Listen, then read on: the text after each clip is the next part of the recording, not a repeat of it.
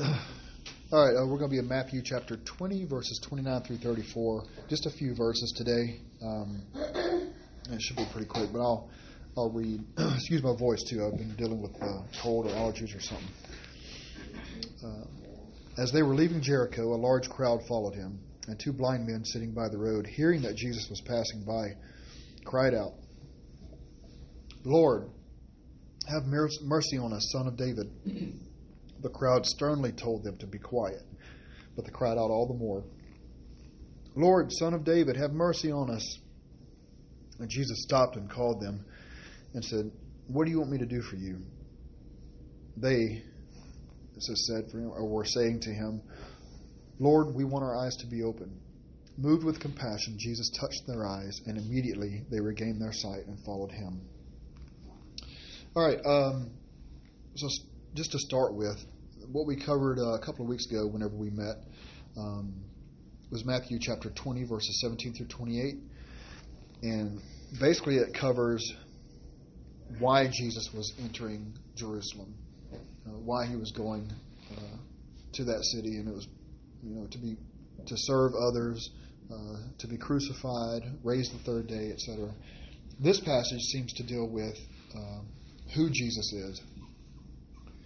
So it goes from why Jesus was entering Jerusalem to who was actually entering Jerusalem. Um, uh, I have in your notes, I don't know why I wrote this, but just kind of give perspective. Jer- Jericho is about 16 miles northeast of Jerusalem, so they're coming down uh, into Jerusalem. And it says a large crowd followed them, or followed him. Um, a lot of times in Matthew it'll say crowds, uh, and I don't know why exactly it does this, other than maybe to designate that the, you know the disciples are following and then other people were following who are not so kind of differentiate the different types of people in that were following. So it's crowds plural but here uh, Matthew records it as crowd singular which is interesting. And I think I, I think it makes sense in a minute and I'll tell you why. Uh, and so uh, the the blind men um, cry out Lord, have mercy on us, son of David. Lord, again, I know you've heard this before, but it's probably just a, a sign of respect, you know, sir, like we use sir. Uh, have mercy on us, son of David. Um, in chapter 9, we have a similar thing to blind men where, where, where we, we talked about how they cried out for mercy. They didn't specify exactly what they wanted, they just wanted mercy. And we talked about that, how it the meaning of mercy, what that is. It's not getting what you deserve. And so that, that phrase often just strikes me that you're not saying, you know, I've earned this, I deserve this, make me better. It's just have mercy on me. I, I know I don't deserve better, um, but have mercy on me. Uh, that was a uh, Son of David is a messianic title, and I'll, I'll explain that in just a minute. But it's this passage that Matthew is sharing is similar to the uh, Matthew chapter 9, verses 27 through 31. And it's like Matthew is reminding about the, the person of Jesus Christ. Um, because we have to remember that Matthew, writing this, he's writing it to primarily Jewish audience. And we'll get into this later, and we've had had it to some extent how Jesus is, is saying, Woe to you, scribes and Pharisees, and, and woe. He proclaims all these woes. Uh, and then he, uh, it's actually coming up in the next couple of chapters. Matthew seems to really, really uh, bear, bear into the religious establishment of that day. And I think that overall that that's what this is doing too, uh, because of the way Matthew talks about some things. Um, So it's like Matthew is reminding about how Jesus is uh, interacting with those who need the most help. There's a quote uh, from a, a commentary I was reading. I thought it was good. It says Matthew perhaps intends to emphasize that Jesus' healing ministry has been an exercise of his role as the messianic son of David and has been recognized as such by, among others, the physically blind but spiritually insightful uh, Jesus being the Messiah, uh, what this is saying is Jesus being the Messiah, even though physically it may appear that they don't have the ability to see that, and they, they're limited and they can't do things for themselves or, or as well as other people on the outside. Um, even without seeing physically, they can see that Jesus is the Messiah.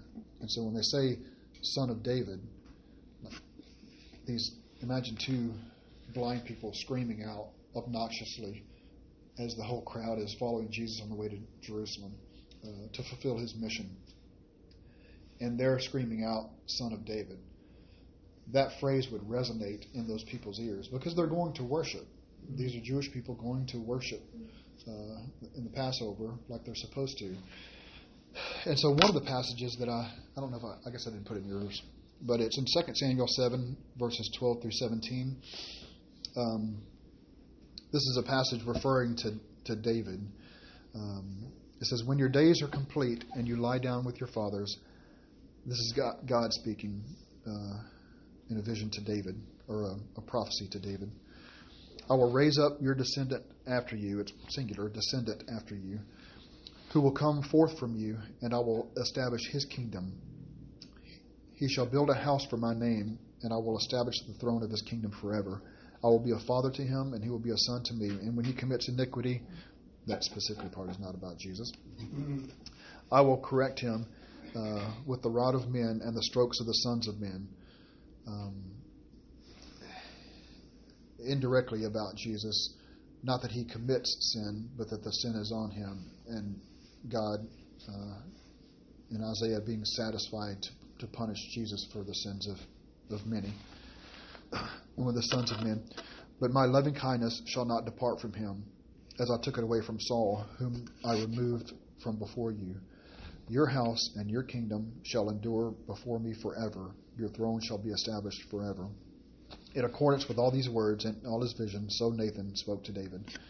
Um, and so, God giving this prophecy through Nathan to David um, the Jewish people would have known this very well, expecting David to rule forever. And then we know in the book of Hebrews how it explains that David is dead and buried in a grave. So we know it's not talking about David specifically, uh, but about Christ. And so when these blind men are screaming out, Son of David, uh, they're enlightening, if you will, those people about this prophecy that Jesus is the one whose throne will endure forever. Uh, so it's a that's a big deal. Uh, so that's the blind men. Anything, anybody want to say anything about us about that? Comments, questions? Uh, so that's about the blind men. The crowd uh, in those verses, like I said, the crowd is singular, um, and I think it has to do with the crowd, the disciples being a part of the crowd, uh, rather than being different than them. And, and the reason I say this is because the way the crowd responds in verse 31, the crowd, singular, sternly told them to be quiet, but they cried out all the more. Mm-hmm. We've seen time and again how the disciples were doing that. Um, we saw it in uh, Matthew chapter 19, verse 13, where the children were trying to come to Jesus, and the disciples were the ones who said, No, stop. Uh, the Canaanite woman screaming out after Jesus, disciples are the ones that said, No, stop in 1523. Uh, and so I think that's part of the reason Matthew records that the way it is. Uh, something else that, that struck me was the word sternly.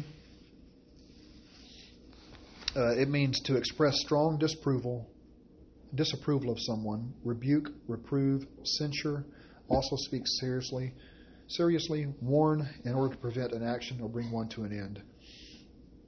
Um, I don't think the crowd was necessarily listening to what they were saying as keenly as they probably should have because of the proclamation of the Son of David.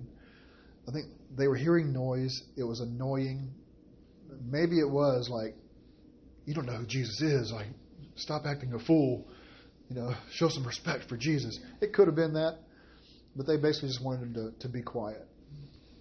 Um, so when Jesus stops and calls them, what does that do to that situation. If the crowd is just telling be quiet, basically what you're saying is not important. It doesn't need to be addressed. You need, just need, need to be quiet. But when Jesus stops and calls them to him, what does that do to their message and those people?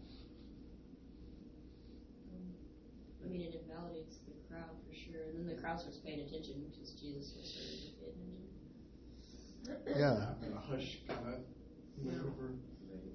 Yeah. I mean, if if the one you're following on the road to Jerusalem stops and considers it important that I want to hear it again, I mean, even if they weren't listening to what they were saying, they were just annoyed by the message.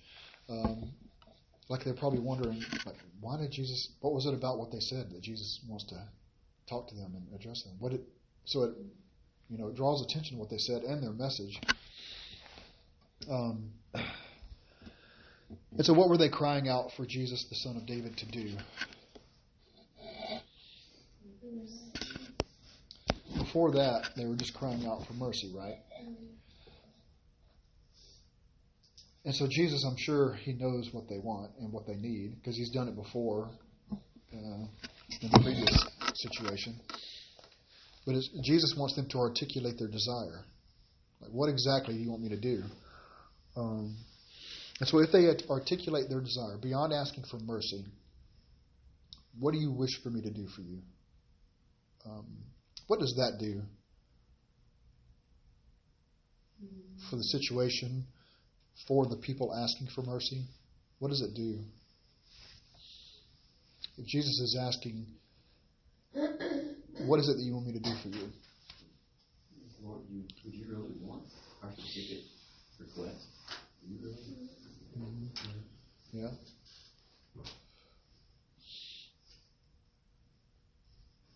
What does it say about what they believe about Jesus?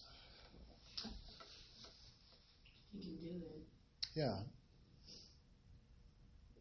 What do they believe he can do? What is it? They've already said he's the son of David. What is it that they want the son of David to do? Like the prophecies about him ruling forever and being the king, etc. So it's interesting that they would say, Son of David, have mercy on us. What is it that you want the son of David to do for you? Your life better, your physical life better, I guess. Yeah. But as they're they're crying out, "Son of David," it, not only physical life, but it's a reflection on who they believe he is and what he can do. Um, yeah, because even if they believe that Jesus, and I don't want to ascribe too much spirituality to them, but if they ascribe to Jesus as being the son of David, how long do they believe his throne is going to last? Forever. So there's something about this Jesus that is not like other people. Mm-hmm. Not only can he heal physically, but I'm ascribing to him that he is going to endure forever. Um, so, yeah, that message, I think Jesus stopping the crowd and hearing that and asking for specificity, what is it that you want me to do for you? I think you're right. It, it in, invalidates the crowd, but validates the message that the blind people are saying. Good. Uh, anything else? All right. So, what does Jesus do? Uh, in verse, verse 34, moved with compassion, Jesus touched their eyes. This is the not the first time that Matthew has said stuff like this, right? Matthew talks about uh, Jesus' compassion, like in Matthew 14, 14 and 15, 32.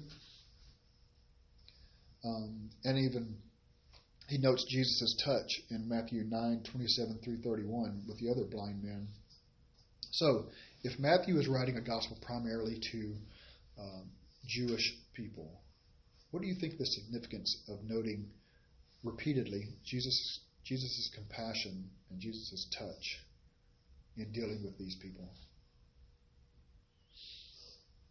If you're a Jewish person growing up, I mean, your view of God is very severe. There's not much compassion there. I mean, I would, I don't know, maybe I'm reaching, but I mean, I would imagine, you know, going through Deuteronomy and Numbers and things like that, the law, there's not much, um, uh, I guess, point, like it's there, obviously, for, you know, training and everything, but it's usually not, not It's not as compassion personal. emphasized, yeah, I don't know. Also the cleanliness thing, right? I don't know if blind people are included in that. yeah, Because that is a thing. too. I was just thinking if he touched them or what, you know, but I don't think blindness was a unclean thing, was it? uh, it's seen as probably a, a a symptom of sin because remember, God often blessed physical, gave physical blessings as a sign of spiritual blessings. Like, if you do this, I will do this in the Old Testament. It's like an external sign of blessings. So if you have something wrong with you, there's some kind of curse. There's something wrong with you. You're sinning. You're living in sin. You know, something is the way it was perceived. Uh, so you can't touch people who are sinners and tax collectors.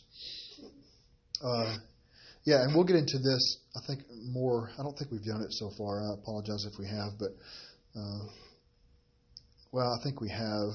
I just can't remember where it was. How Jesus was giving woes to those who were responsible to teach and to open up the kingdom of heaven. I think it's Matthew chapter 16 um, when we talked about Jesus giving Peter the keys to heaven and hell. Um, and the key being that Jesus is the Christ, the Son of the living God. And whereas the other religious teachers of the day are shutting up heaven uh, by putting all these rules and regulations on everybody and not having compassion, um, Jesus, uh, we did this probably months ago, how Jesus looked at uh, the, the field and had compassion because there were, all the sheep were scattered as sheep having no shepherd. And like that kind of compassion, uh, not wanting the people to be in darkness, but wanting to show that show the light and that He is the light, and His kindness and compassion that He had for those who were destitute and had no hope outside of Him. Uh, it, it's stark contrast that the love a shepherd should have for his sheep versus what the Pharisees and the Sadducees actually held. They were proud of their position and their knowledge of Scripture rather than having the compassion uh, to see people saved and come to the light. Um, so when Matthew records stuff like that, it, it seems like it's like not important, um, but it's repetitive. And if you remember the audience that he's speaking to primarily, to say, "Hey, look, this is how a shepherd should look: one with compassion, one not afraid to come down and touch the unclean." Um, you know, worried about soiling himself when these people desperately need his help and his help alone. Mm-hmm. And so it's totally different from the religious leaders that these people had experienced up to this point. Yeah, Ronnie, even the rich young ruler speaks of that too, because Matthew doesn't record it, but Mark says, and as he walked away, he loved him. Mhm. You know, even a guy that's about to reject him. Yeah. You know, Yeah. So yeah, that's something that's overwhelming about Christ. Um, it's it's easy to miss in the in the macro story, but even the macro story is all about His compassion. How He chose, as the second person of the Trinity, to become a part of His creation. The Creator became a part of His creation. I mean, who would do that? Nobody would do that, humanly speaking. But Jesus has done that. Uh, and these micro expressions of his compassion for his people, uh, it's just overwhelming. It's amazing that just to think that the God man can be moved with pity. Yeah. He can have compassion. He can be moved. you know,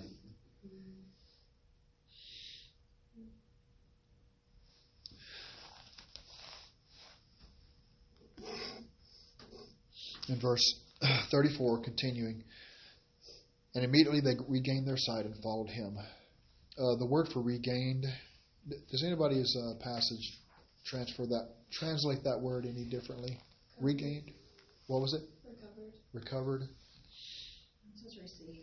received. Okay, I think all of those, even though that says something different than like regained means they had it before and then and they lost it and then got it again. Received can be just a brand new time. Uh, the word in Greek could be translated either way.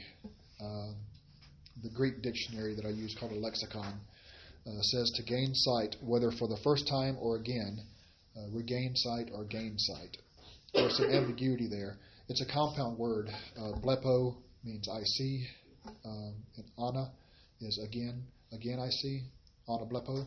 But whenever you put them together, the force of the again loses its uh, its strength. So it doesn't necessarily work like a typical compound word. Uh, it becomes a new word, has its own meaning. Um, but according to the book that I read, uh, well, actually the lexicon, the full force of ana, which means again, uh, is not so clear, but quite probably in the following passage it does mean to regain the sight. Um, but regardless, um, I think ambiguity is there for a reason. Because, yeah, they're regaining their physical sight, but what else did they see? Uh, they gained their sight seeing that Jesus is the Son of David. Uh, so I think that's the, the big punch. Um, and it, Matthew writes that, and they followed him. Uh, I think that's big and important too. It may or may not mean that they became disciples, but we'll cover this next time, Lord willing.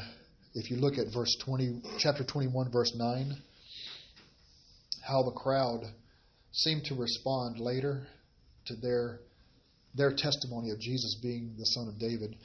Uh, how most of the crowd went ahead of him, and those who followed were shouting, Hosanna to the Son of David. Blessed is he who comes in the name of the Lord. Hosanna in the highest. So it's interesting. It's got to be the same crowd. The mm-hmm. disciples ended up going on somewhere else to do something else. It says crowds. But how the crowds began echoing what the blind men were saying before mm-hmm. Son of David. So I thought that was really cool how the, their testimony can have an impact